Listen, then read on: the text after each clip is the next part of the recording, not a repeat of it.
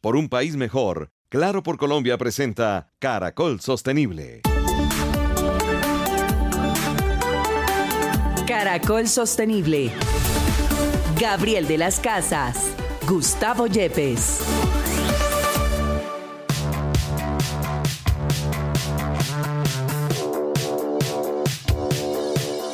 Hola, bienvenidos. Esto es Caracol Sostenible. Es una alianza con la Universidad Externado de Colombia y cuenta con el apoyo de Claro por Colombia. Es el programa de sostenibilidad de Claro en nuestro país. Estamos juntos siempre por un eh, país mejor.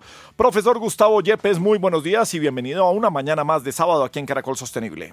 Gabriel, buenos días. Buenos días a todos nuestros oyentes. Bueno, una de las eh, temáticas que hemos tenido un común denominador cuando estamos hablando sobre todo de cambio climático, de lo que hay que hacer por la sostenibilidad, es que hay muchos discursos que no significa que sean malos. Hay muchas reuniones que al contrario apoyamos que tengamos más reuniones, más COP, más eh, buscar de todos en la manera de frenar el cambio climático. Pero hay una brecha entre el discurso y las acciones y lo que está pasando. Ahora que hemos eh, vivido que pasamos de pedir que lloviera ahora diciendo que pare un poquitico la lluvia porque nos estamos inundando. Hoy del discurso a la acción, profe. Eh, sí, Gabriel, efectivamente, la inconsistencia entre esas promesas, compromisos que tenemos generalmente y las acciones que realmente ejecutamos son cada vez más comunes. De, todos los, de todas las partes, de todos los sectores. Por ejemplo, las políticas públicas, lo que usted lo mencionó, acuerdos internacionales, COPs, eh, no hacen las acciones necesarias, no invierten lo necesario. Las empresas también podemos ver declaraciones públicas, reportes de sostenibilidad, que de alguna manera no reflejan ese compromiso que tienen las empresas con las acciones a realizar. Y por supuesto los consumidores. Los consumidores y los ciudadanos, por un lado, expresamos preocupación por el cambio climático, eh, nos sentimos incluso asustados en algunos casos, pero no cambiamos la manera de consumir, por ejemplo, las actividades diarias que realizamos, no las comenzamos a hacer. Y eso de alguna manera genera unos problemas muy, muy serios. Yo le voy a dar algunos datos como para que vea, digamos, que no es solamente una percepción. A ver, señor. Hay un estudio reciente, eso es de, de finales del año pasado, de noviembre de 2023, que se llama La Percepción, de una encuesta que hace Ipsos, que lo hace con 20.500 personas en 28 países diferentes. O sea que tenemos una muestra muy importante. Y sobre esta percepción miden varias, incluyendo la del cambio climático. Y en este caso en particular muestran que la mayoría de las personas, o sea, el 72%, cree que el cambio climático es una amenaza grave. Sin embargo, solo el 44% de las personas dicen estar haciendo cambios en su vida para reducir su impacto ambiental. Ahí está claramente la brecha que usted está mencionando. Eh, la confianza en la, en la ciencia es un total del 70%, pero hay una minoría significativa que no cree que el cambio climático será real en un 14%. Entonces, de alguna manera, esas negacionistas todavía también pueden ser un efecto multiplicador dentro de esta problema ya que es grande. Pues hoy estaremos hablando de este parte del discurso y parte de la acción en donde estamos. ¿Qué opinan grandes expertos en sostenibilidad, en medio ambiente sobre esta brecha? Pues le preguntamos a Sandra Besudo, la presidenta de la Fundación Malpelo, precisamente qué cree ella que está fallando para que después de tantas reuniones, tanta teoría que tenemos sobre el caso, no logremos bajar la temperatura del planeta. Hola, soy Sandra Besudo. Pues en efecto, el tema del cambio climático es preocupante. El aumento de la temperatura de 1.5 grados, que es el primer punto de partida que estableció el panel internacional de cambio climático, eh, pues ya lo estamos alcanzando. Entonces los mecanismos de Naciones Unidas son lentos, pero han habido algunos avances importantes. Por ejemplo, hay acuerdo de reducciones, de alguna manera hay algo de mercados, diferentes fondos como el Global Conservation Fund, el Fondo de Adaptación y el Fondo de Daños que se acaba de aprobar. Sin embargo, la velocidad del problema ha sido más acelerada que los avances. Y pues bueno, no obstante, las COPs son el mecanismo multilateral que tiene el sistema de Naciones Unidas. Bien, seguimos en Caracol Sostenible. Hoy hemos eh, tenido como un eh, común denominador durante el programa del discurso a la acción, porque frente a tantas eh, conversaciones, a tantas teorías, no hemos logrado bajar la temperatura del planeta. Sesgos que tenemos a los seres humanos. ¿Usted cómo lo ve, profe? ¿Qué más pasa en esos? No sé si es demasiado técnico decir sesgo cognitivo que podríamos tener. Pues muchos expertos advierten, ellos creen que de alguna manera la manera que respondemos los seres humanos frente al cambio climático se debe a eso, esos sesgos, cognitivos o como, como fallas ¿no? en el pensamiento humano en donde se desvía de la lógica del racionamiento normal. Y básicamente lo hacemos para sentirnos más cómodos. Hay un importante economista que se llama Daniel Kineman que es muy famoso por su libro eh, Pensar rápido, pensar despacio. Y él describe una cantidad de sesgos cognitivos que de alguna manera afectan la manera que nos relacionamos y afectan las decisiones que estamos tomando. Aunque creemos que son las más racionales, muchas veces nos estamos equivocando debido a estos sesgos. Y aquí, obviamente con el cambio climático y con la sostenibilidad, nos afecta ese, esas brechas que tenemos en este momento debido a esos sesgos cognitivos. Entonces, por ejemplo, hay uno que se llama el sesgo de confirmación buscamos que de alguna manera se confirme lo que pensamos. Entonces comenzamos a buscar información en las redes sociales, inmediatamente sale una noticia que es cercana a, lo que creemos, pues la replicamos, para que, que creemos estar seguros de eso, nos sentimos satisfechos con eso. Otro que se llama el sesgo de anclaje. Decir, que lo primero que vemos en algún momento determinado es lo que se nos queda. Después pueden salir algún dato científico, algo en particular, y nos van a decir, no, no, yo no creo eso, yo creo en el primero que yo estuve escuchando en algún momento. Hay uno que se llama el sesgo de disonancia cognitiva, que tiene que ver con eh, tratar de ignorar ciertas circunstancias porque nos puede hacer sentir mal. Entonces, eh, si yo veo que hay unos problemas de cambio climático muy fuertes, prefiero evitarlos a fin de no comenzar a preocuparme acerca del futuro. También uno podemos hablar de lo que se llama el descuento hiperbólico, que es cuando las personas prefieren eh, recompensas inmediatas. Entonces, en el caso del cambio climático, eh, pues nos puede llevar a priorizar esos beneficios económicos en este momento, pero eh, es, sin tener en cuenta lo que pasa en el futuro. Entonces, básicamente, ustedes pueden verse que este tipo de sesgos cognitivos ¿Sabe, pues, nos pueden afectar. Que empezamos a googlear, pero empezamos a googlear las opiniones que tienen que ver con la que nosotros tenemos y a seguir a aquellos que, que, concuerdan con un poco con lo que pensamos y a aislar los contradictores. Y es muy fácil caer en eso. Claro, entonces comenzamos a acercarnos a unas ideas que es muy riesgoso porque evitamos confrontamientos con otras ideas y se pierde la verdad, la discusión, el debate. Pues hablemos con otro experto. ¿Qué pasa entre el discurso y la acción? Maritza Florian de WWF. Me gustaría contarles un poco sobre las dos caras de la moneda. Es muy fácil caer en la crítica del multilateralismo, pero es importante tener en cuenta que acuerdos internacionales como el Protocolo de Kioto y más específicamente el reciente Acuerdo de París son los que establecen esa estrella de norte hacia donde deberíamos dirigirnos informados por la ciencia para Em, tener una reducción de gases de efecto invernadero, aumentar la resiliencia y movilizar los flujos financieros para un desarrollo compatible con el clima. Sin embargo, sí es cierto que hay muchos factores que aún faltan para que eh, estas acciones tengan una mayor eficacia. Entre ellas está que la ambición y la acción aún son insuficientes, se han adoptado algunos compromisos, pero no de la talla que requiere el cambio que se necesita para mantener el planeta en un límite de temperatura de 1.5 grados centígrados.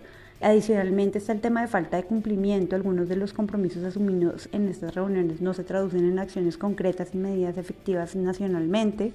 Y por supuesto está el tema de la complejidad y diversidad de intereses. Son negociaciones de acuerdos globales que involucran a gran cantidad de países con diversos intereses y dificultad llegar a compromisos sólidos y vinculantes donde hay entre los intereses más difíciles de negociar son los económicos. Caracol Sostenible en Caracol Radio.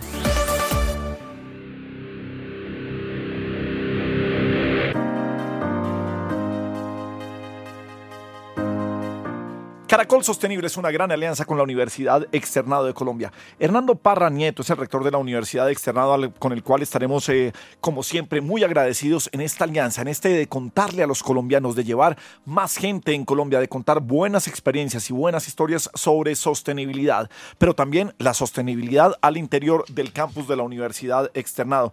Rector Hernando Parra Nieto, un placer como siempre saludarlo y darle la bienvenida a Caracol Sostenible solo para usted, Gabriel de las Casas, y muy complacido estar en este programa de Caracol Sostenible. Cuando piensan en sostenibilidad desde la Universidad Externado de Colombia, ¿cómo lo traducen en hechos para no quedarse en palabras, que tiene que ver un poco con el programa que estamos haciendo el día de hoy? He de comentarle que los jardines del externado son reconocidos y eh, de acuerdo con un programa que acordamos en la Administración Anterior de Bogotá, los estamos extendiendo también a las calles del centro de la ciudad para embellecerla. Por eso queremos entonces contribuir a una mejora del centro de nuestra capital desde la Universidad Externa de Colombia en colaboración con la vivienda. Y es así como hemos seleccionado las especies más representativas de nuestro campus para instalarlas en el corredor peatonal de la carrera séptima con calle 12. Escogimos especies como azalea, utilón, fucsia, duranta, que serán las encargadas de decorar y perfumar la carrera séptima de Bogotá. Instalamos además cuatro jardineras en el corazón de la ciudad, compuestas con varias de estas plantas, para atraer, Gustavo y Gabriel, muy importante, aves y polinizadoras, que es muy interesante y contribuyen a la mejora de la preservación del ambiente de este lugar tan importante de Bogotá. Se purifica el aire y se mejora la estética del lugar. Y también quiero contarles que cada jardín y planta que la Universidad Externa de Colombia ha instalado en el centro de Bogotá cuenta con una placa que identifica la especie, de suerte que no, no solamente estamos contribuyendo a la belleza, sino también a educar, a hacer pedagogía en materia de medio ambiente. Usted acaba de tocar un tema y es la educación.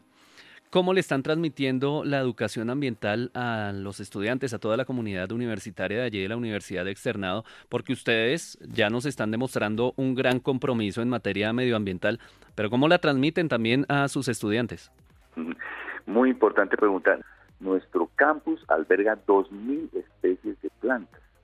Y le quiero contar que nuestro ejemplo, el hecho de que los estudiantes observen a nuestros jardineros, a los profesores, a los estudiantes, cuidando cada planta, es el mejor medio de pedagogía. Enseñar con el ejemplo. Ningún estudiante en el campus de la universidad arranca un pétalo de una flor.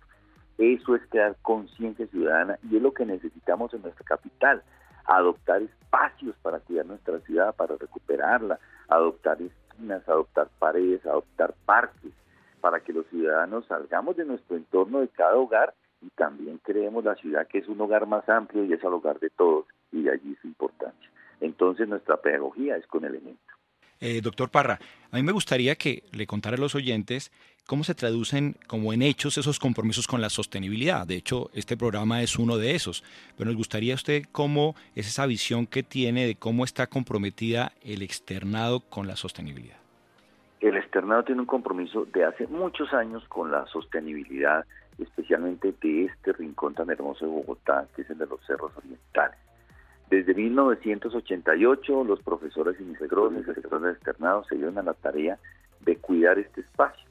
Desde entonces tenemos bosques preservados y conformados por el externado y todas las especies de jardines que engalanan nuestra casa. Eso ha hecho además que podamos atraer especies de aves. Hoy tenemos 42 aves identificadas con fotografías y registros ya en detalle que habitan este campo, que están preservadas aquí y que su sostenibilidad sea gracias a este entorno. Apenas Gustavo y Gabriel a menos de 1.200 metros de la Plaza de Bolívar. Es un lugar único en nuestra ciudad, es un microclima especial y es una lección de pedagogía, pero ante todo de ciudadanía para contribuir al sostenimiento del medio ambiente. Bueno, y esto además se ve reflejado también en cómo ustedes los empiezan a visitar un montón de especies. Ahorita que vimos el tema de los incendios forestales, que muchas especies buscaban un lugar en el cual sentirse seguros, ¿ustedes también vivieron esto? Pero por supuesto, con algo muy, muy importante que quisiera destacar, y fue la preocupación de nuestros profesores, funcionarios y estudiantes, buscando que la universidad contribuyera, por ejemplo, con pequeños bebederos durante esos días de las quemas, usted no se imagina cómo eh, observamos la visita de muchas especies que huían a este sector de la ciudad y entonces la universidad organizó bebederos adicionales a lo largo de todo el campus. La sostenibilidad no es un compromiso de un gobierno, no es un compromiso de una institución, es un compromiso de todas y de todos.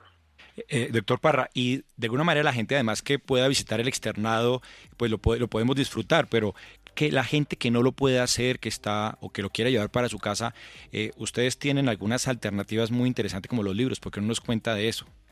Pues maravilloso. Nuestro campus, quiero decirle, está abierto a todo el público. Somos una universidad sin barreras. Aquí no existen talanqueras ni registradoras para la entrada. Nuestro campus es algo que hace parte del talante externadista, es abierto. Ellos representan nuestra ideología, educamos para la libertad. Y quiero además comentarle, Gustavo, que tenemos nuestra nueva edición del libro de flora y fauna del externado.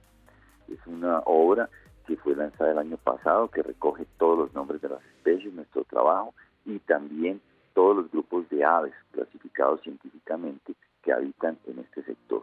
Por medio de nuestra página web pueden encontrar información al respecto y nuestra conexión con otros jardines de la ciudad, también con el jardín botánico, de suerte que existe, pero además de nuestra invitación, sobre todo los domingos, por ejemplo, somos muy visitados por las personas que asisten a las actividades en la Candelaria, eh, siendo una cordial invitación a toda la ciudadanía para que visite los campos de la Universidad Externa de Colombia. Pues muchas cosas las que está haciendo la universidad externado, ya hablamos de la materia medioambiental, ustedes también vienen desarrollando todo lo que tiene que ver con la participación en una movilidad mucho más sostenible con el uso de las bicicletas, pero hay muchas cosas más por contar. ¿Qué nos puede contar, por ejemplo, con el, Centro de Sostenibilidad que dirige el profesor Gustavo Yepes precisamente? Claro.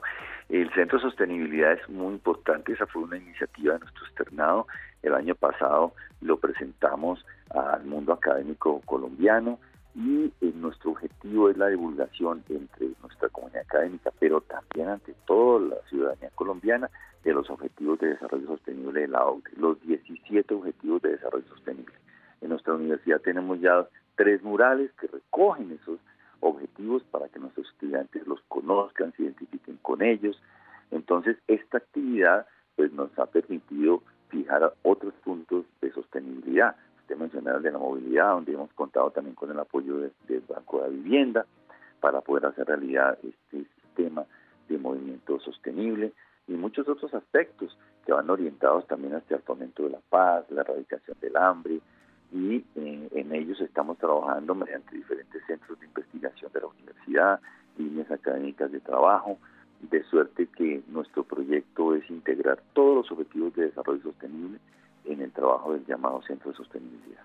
Eh, bueno, pero mire Gabriel, Juan Manuel y doctor Parra, cómo es importante, digamos, pues que, que aunque tengamos en la cabeza a gente comprometida con el desarrollo sostenible como la Universidad Externa de Colombia, no nos podemos quedar solo allí. ¿no? Aquí es muy importante también que todas las personas entiendan que desde cualquier posición en su institución, en su empresa, en su trabajo, tienen el compromiso y la obligación incluso de comenzar a construir con el desarrollo sostenible. Debemos ser más persistentes. No todos tenemos, digamos, el, privilegio de, contar con líderes comprometidos con la sostenibilidad, pero cuando no hay, pues hay que insistir, insistir hasta el poderlo lograr a llegar a estos niveles como está trabajando la Universidad Externa de Colombia, que me queda mal decirlo a mí, pero eh, se ha podido ver de alguna manera eh, resultados tangibles. Y el compromiso, y como lo dice usted y lo hemos dicho en todos los programas de Caracol Sostenible, pues que esta es una tarea de todos y desde cualquier eh, trabajo, desde cualquier empresa, se puede lograr ese compromiso más sostenible con nuestro planeta y por supuesto con la educación, que es lo que hace que entre todos podamos entender de qué se trata la sostenibilidad y qué podemos hacer por un futuro mejor. Pues le damos muchas gracias al rector de la Universidad de Externado, el doctor Hernando Parra Nieto, por hacer parte de Caracol Sostenible y por contarnos todo eso que vienen haciendo desde la institución. Doctor Parra, muchas gracias por su compromiso. Juan Manuel, Gustavo, Gabriel, muchas gracias a ustedes y recordemos que cada uno de nosotros puede hacer algo por la sostenibilidad. Es el aporte individual que sumado dará resultados positivos para hacer nuestro planeta más sostenible y salvarlo para la humanidad y las generaciones que habrán de sucedernos. Muchas gracias a ustedes.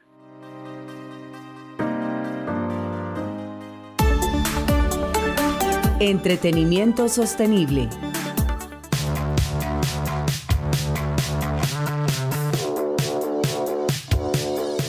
Bien, seguimos en Caracol Sostenible. Millonarios, el gran equipo azul, el preferido de todos, el que más nos gusta en esta casa.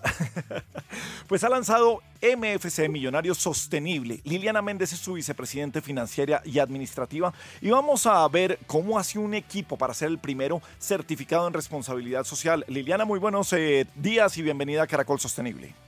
Gabriel, buenos días para ti, para el profe Gustavo, buenos días y para toda la audiencia, buenos días en esta mañana de sábado. Bueno, ¿qué es lo que hace Millonarios para además de ser el gran equipo del que somos hinchas todos? bueno, y para ser sostenible, para convertirse en el primer equipo del fútbol profesional colombiano certificado en sostenibilidad.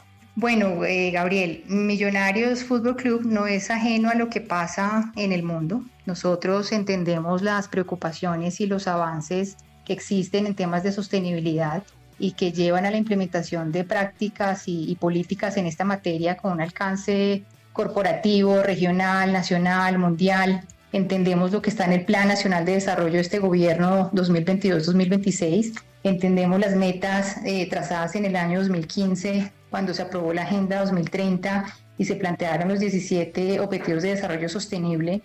Entonces Millonarios se acoge a todas estas iniciativas y decidimos participar activamente en ellas. Nosotros a finales de, del semestre pasado nos contactamos con Fenalco Solidario. Fenalco Solidario es líder en la promoción de la sostenibilidad en Colombia. Ellos reconocen a las organizaciones que estamos comprometidas con el desarrollo sostenible, con la protección del medio ambiente y con, y con la innovación. ¿Y, qué iniciativas se realizan en, el día a día desde Millonarios precisamente para contribuir, para recibir esta certificación y para ser eh, sostenibles? Pues mira, la, Corporación FENALCO eh, ofrece distintas certificaciones. Una de ellas es la certificación de responsabilidad social. Nos evalúan durante eh, un par de meses distintas áreas de impacto, evalúan temas de medio ambiente, del Estado, la comunidad de la sociedad, nuestros clientes, proveedores, colaboradores, incluso nuestro gobierno corporativo. En tema de comunidad y sociedad, por ejemplo, revisan qué hacemos nosotros con la protección a los derechos humanos, el bienestar de nuestros trabajadores, todo lo que tiene que ver con nuestro sistema eh, general de salud y seguridad en el trabajo. En temas de, como les decía, de sociedad, miran la contribución que nosotros hacemos a la, economía de la, de la región. Eh, en gobierno corporativo evalúan la destinación de los recursos que nosotros eh, aplicamos para respaldar los distintos objetivos. Por ejemplo, en el año 2022 destinamos más de 1.800 millones de pesos en tema de responsabilidad social. Entonces, ellos evalúan todas estas áreas de impacto, las eh, catalogan dentro de los 17 objetivos de desarrollo sostenible que nos aplican y de ahí obtenemos una calificación.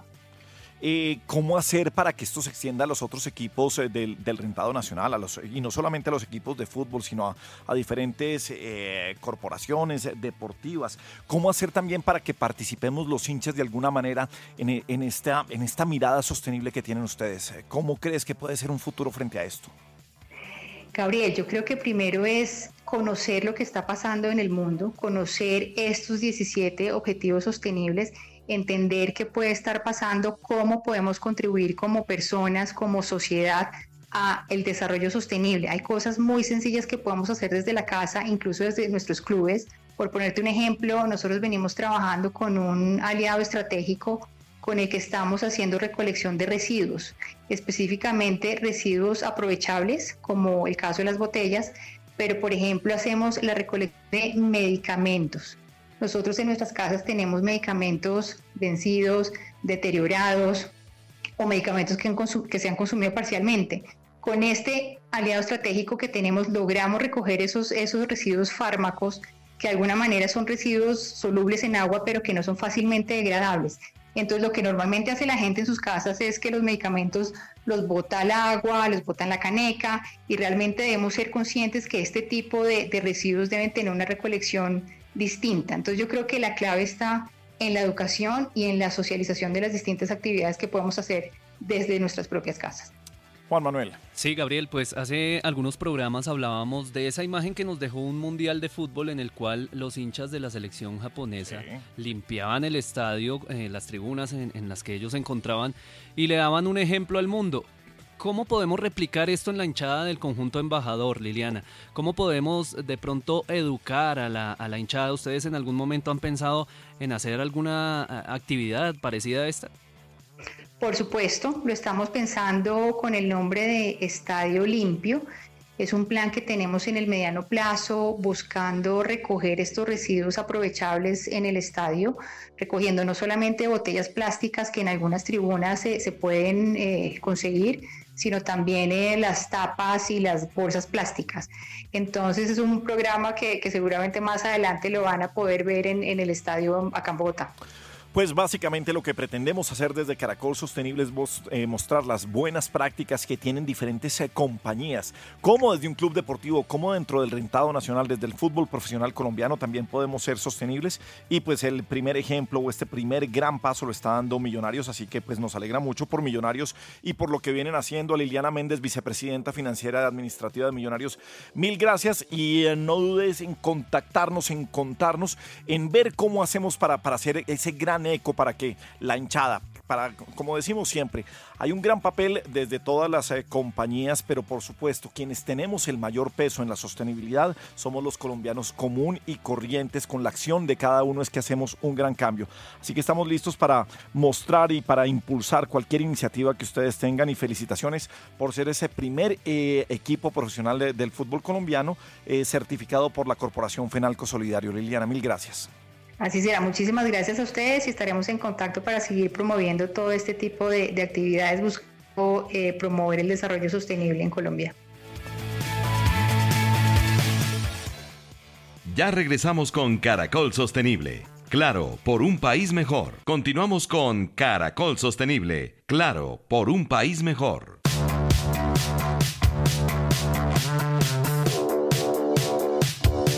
Bien, seguimos en Caracol Sostenible, es una alianza con la Universidad Externado de Colombia, el apoyo de Claro por Colombia, estamos juntos por un país mejor. Vamos a hablar de movilidad eléctrica. María Alejandra Cayuela es directora de Nuevas Energía y Nueva Movilidad de Terpel en Colombia. Eh, María Alejandra, bienvenida a Caracol Sostenible, ¿cómo estás? Hola, buenos días a todos. Muchas gracias por la invitación. Bueno, eh, curiosamente, con una compañía que tiene que ver con hidrocarburos, con combustibles, estamos hablando de movilidad eléctrica. ¿Por qué tan importante la movilidad eléctrica para una compañía que su core de negocio tiene que ver con el petróleo, con la gasolina, con sus derivados? Mira, Terpel es una compañía aliado país y por tanto estamos trabajando permanentemente en desarrollar nuevos energéticos, nuevos, nuevos ecosistemas que le faciliten a los colombianos avanzar hacia una transición energética.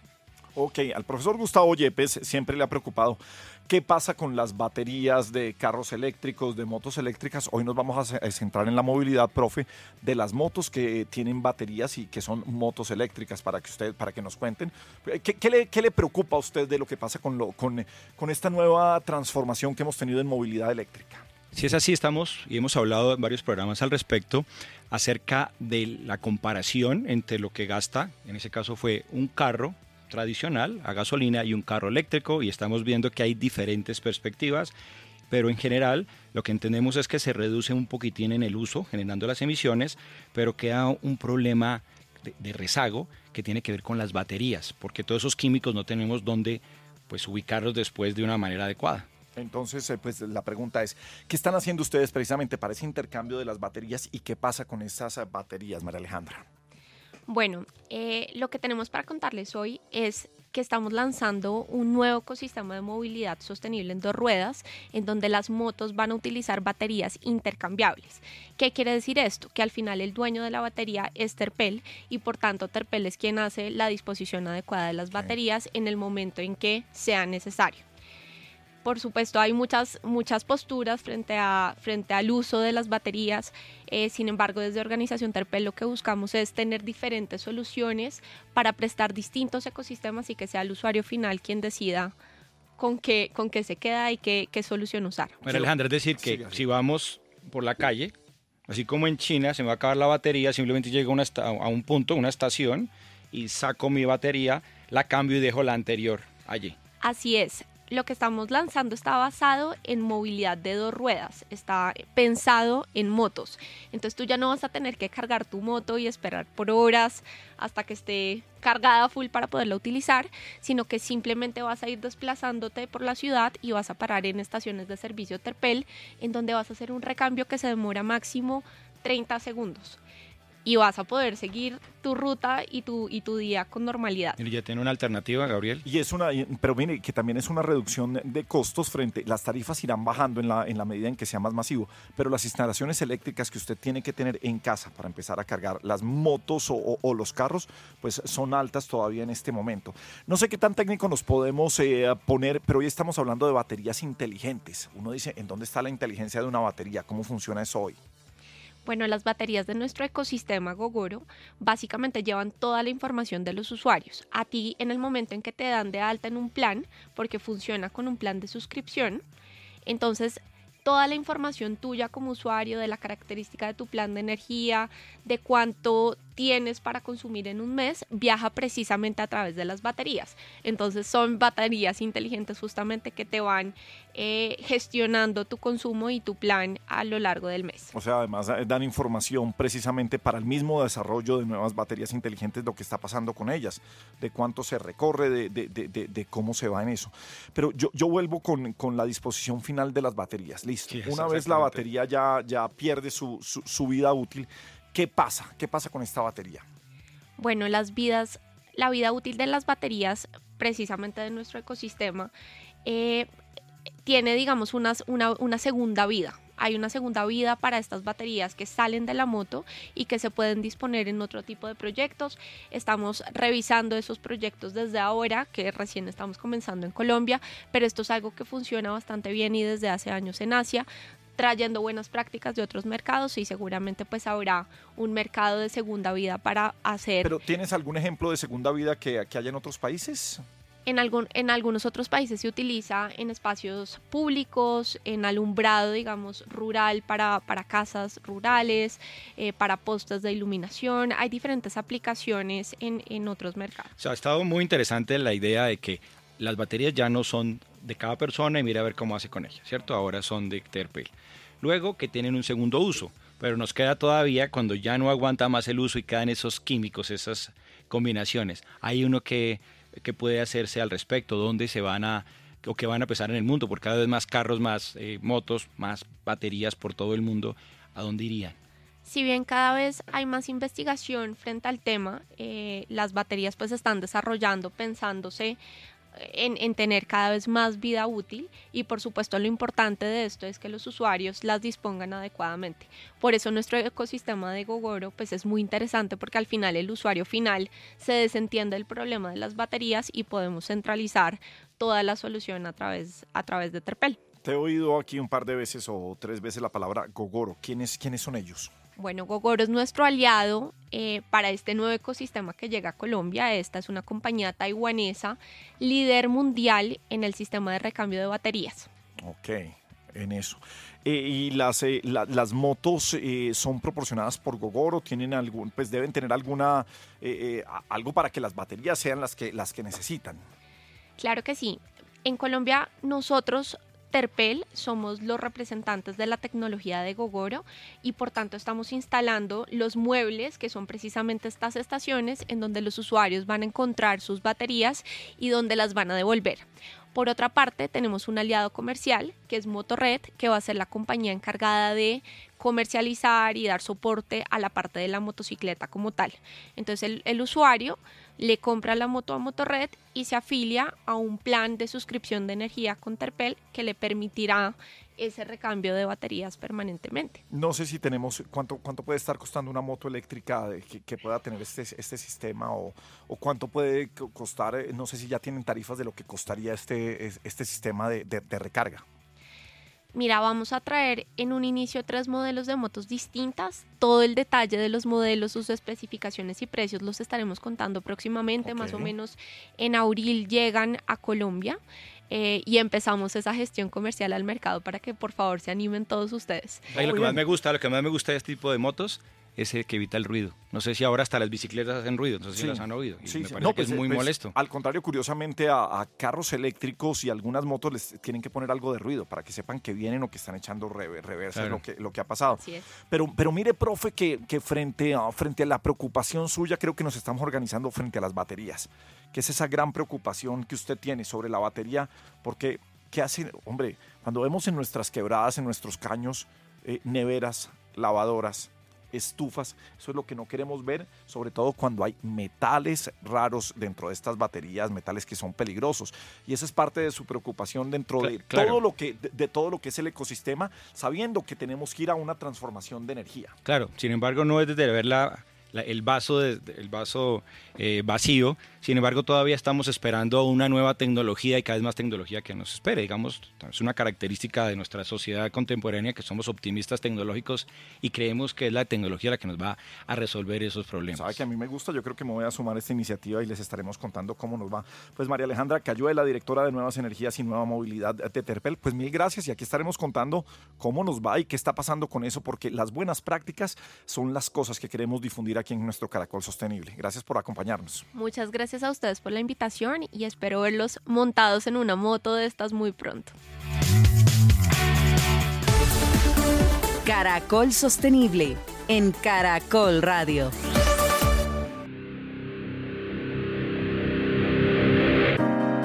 Bien, aquí estamos. Esto es Caracol Sostenible, una alianza con la Universidad Externado de Colombia y el apoyo de Claro por Colombia. Estamos juntos por un país mejor. La Superintendencia de Sociedades se encarga de vigilar que los entes económicos bajo inspección, vigilancia o control, así como sus administradores, funcionarios y profesionales de aseguramiento de información, cumplan con las normas en materia de contabilidad y de información financiera y aseguramiento de información. La buena y la gran noticia es que hoy, como bien lo decimos aquí con el profe, hoy todo el mundo se está preocupando por la sostenibilidad y nos encontramos que viene una guía de sostenibilidad empresarial de la Superintendencia de Sociedades.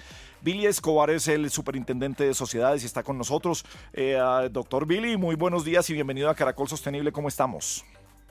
Bueno, muy buenos días y me gusta mucho el enfoque que ustedes tienen de este programa porque Definitivamente una apuesta del gobierno es la protección del medio ambiente y el concepto de lo sostenible, ¿no? Sí, es una tarea de todos, pero además es curioso eh, encontrarlo desde, desde una superintendencia de sociedades. Sí, la verdad es que nosotros en la superintendencia, desde que llegamos, en especial con el gobierno del presidente Petro, estamos apostándole por una superintendencia diferente, o sea, que no seamos el policía que llega a ver cuándo es que la empresa se equivoca para caerle y sancionarla o cerrarla, y más bien para prevenir, capacitar, orientar y darle un, enfoque global a nuestras empresas, que salgamos aquí de nuestro territorio y entendamos que la humanidad necesita de nosotros y que las empresas, ahora que estamos hablando de lo ambiental, las empresas son un factor eh, fundamental para prevenir el tema del calentamiento global y muchos aspectos que afectan al ser humano Superintendente, ya eh, Gabriel les había mencionado algo acerca de esta guía de sostenibilidad, porque no nos cuenta, ha generado mucha expectativa por parte de los empresarios. Cuéntenos un poco cuál es el propósito, cómo funciona, qué esperan con ella. Claro, eh, Gabriel hacía una introducción del papel nuestro al principio y es verdad, tradicionalmente, eh, digamos que las empresas estaban acostumbradas a presentar reportes de estados financieros y notas contables, pero eso es muy frío. Nosotros estamos en otro escenario y es eh, presentar reportes de sostenibilidad, atendiendo una tendencia global. Entonces, lo primero que hicimos fue eh, abrir un diálogo con empresarios, con universidades, con fundaciones nacionales e internacionales, con organismos internacionales, para dialogar sobre la construcción de una guía que permitiera que las empresas hicieran un reporte. Y digamos que el primer ejercicio que no tiene precedentes es este. Duramos un año dialogando y ahora ya tenemos dentro del capítulo 15 de la circular básica jurídica una, una capite que está relacionado con el reporte de sostenibilidad, que no tiene precedente incluso en, en, la región, en América Latina y uno de los primeros en el mundo. Entonces ya las empresas anualmente van a presentar un reporte de sostenibilidad que permita saber el estado del arte de esa apuesta de las empresas en materia de sostenibilidad. Es, es un componente fundamental que, repito, no tiene precedente, pero que hace que las empresas rindan cuentas, le cuenten al país, a la sociedad, qué están haciendo en materia de sostenibilidad. Una, una, preguntita ahí, Gabriel, perdón, bueno, adelante. No, yo, yo lo interrumpo antes, porque precisamente, fíjese que estamos hablando de, temas económicos y creo que lo hace muy bien, y como bien lo dice el doctor Billy Escobar, una nueva superintendencia de sociedades, porque es que eh, cuando estamos dividiendo en grupos los objetivos de desarrollo sostenible, el económico es algo fundamental, que hace parte de lo social y de lo medioambiental, de esos tres grandes grupos en los que se dividen los objetivos de desarrollo sostenible. aquí, hay uno interesante un poco con este tipo de estrategias, es que integra todos estos objetivos y todos los componentes de la sostenibilidad en un reporte, que incluye los temas económicos, pero también los temas sociales, los temas ambientales y los temas de gobernanza. Y ahí es donde viene la pregunta mía para el, el superintendente. Esta, eh, digamos que, que parte de una de la circular, ¿obliga a las empresas a hacerlo o es voluntario? Fíjate que hay, hay, varios componentes. Uno, eh, como, como, un hecho sin precedentes el que le acabo de describir, que hicimos una construcción colectiva. O sea, lo que estamos despidiendo fue construido con la participación de todos. Entonces es, es algo que está de per se apropiado por cada uno. Pero también nosotros no vamos a empezar como policías a sancionar.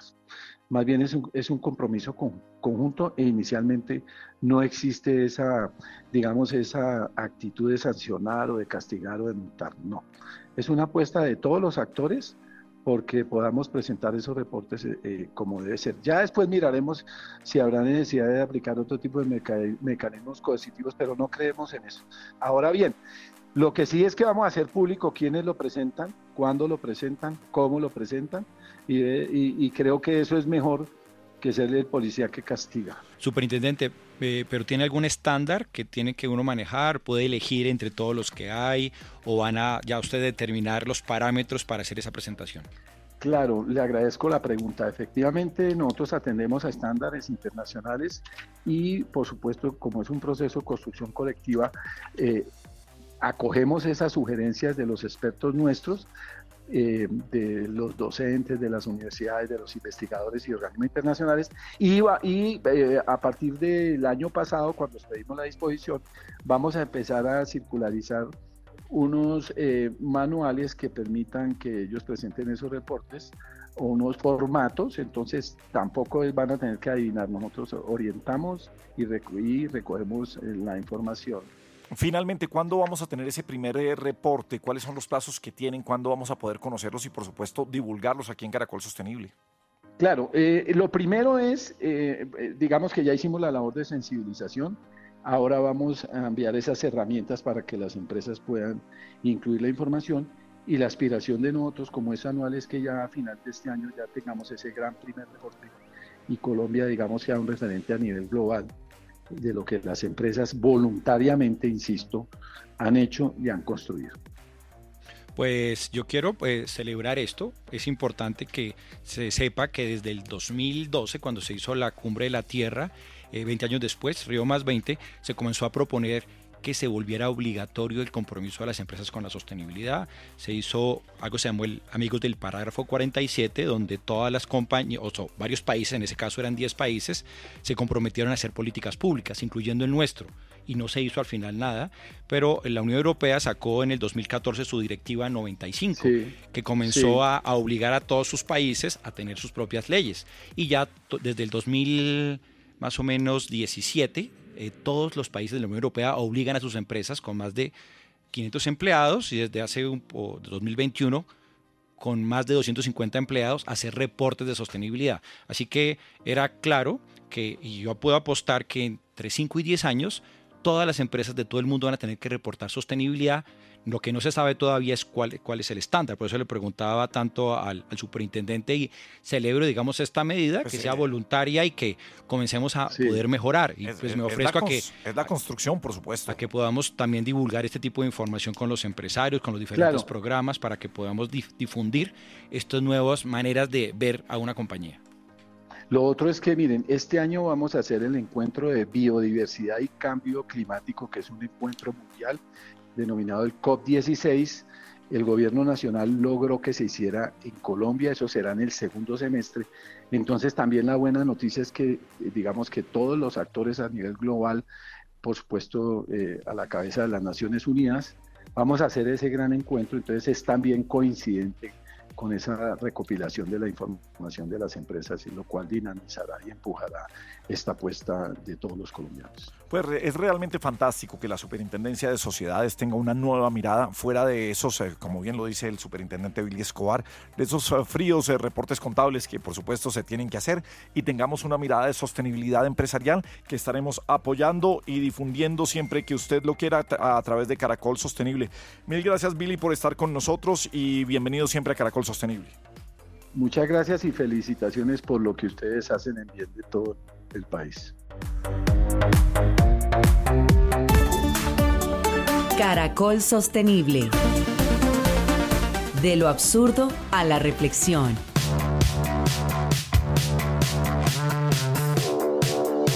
Bueno, del absurdo a la reflexión, vamos con otro invitado, otro experto para hablar en qué estamos fallando cuando estamos luchando contra el calentamiento global. Ella es una de las expertas, Tatiana Céspedes de Greenpeace Colombia.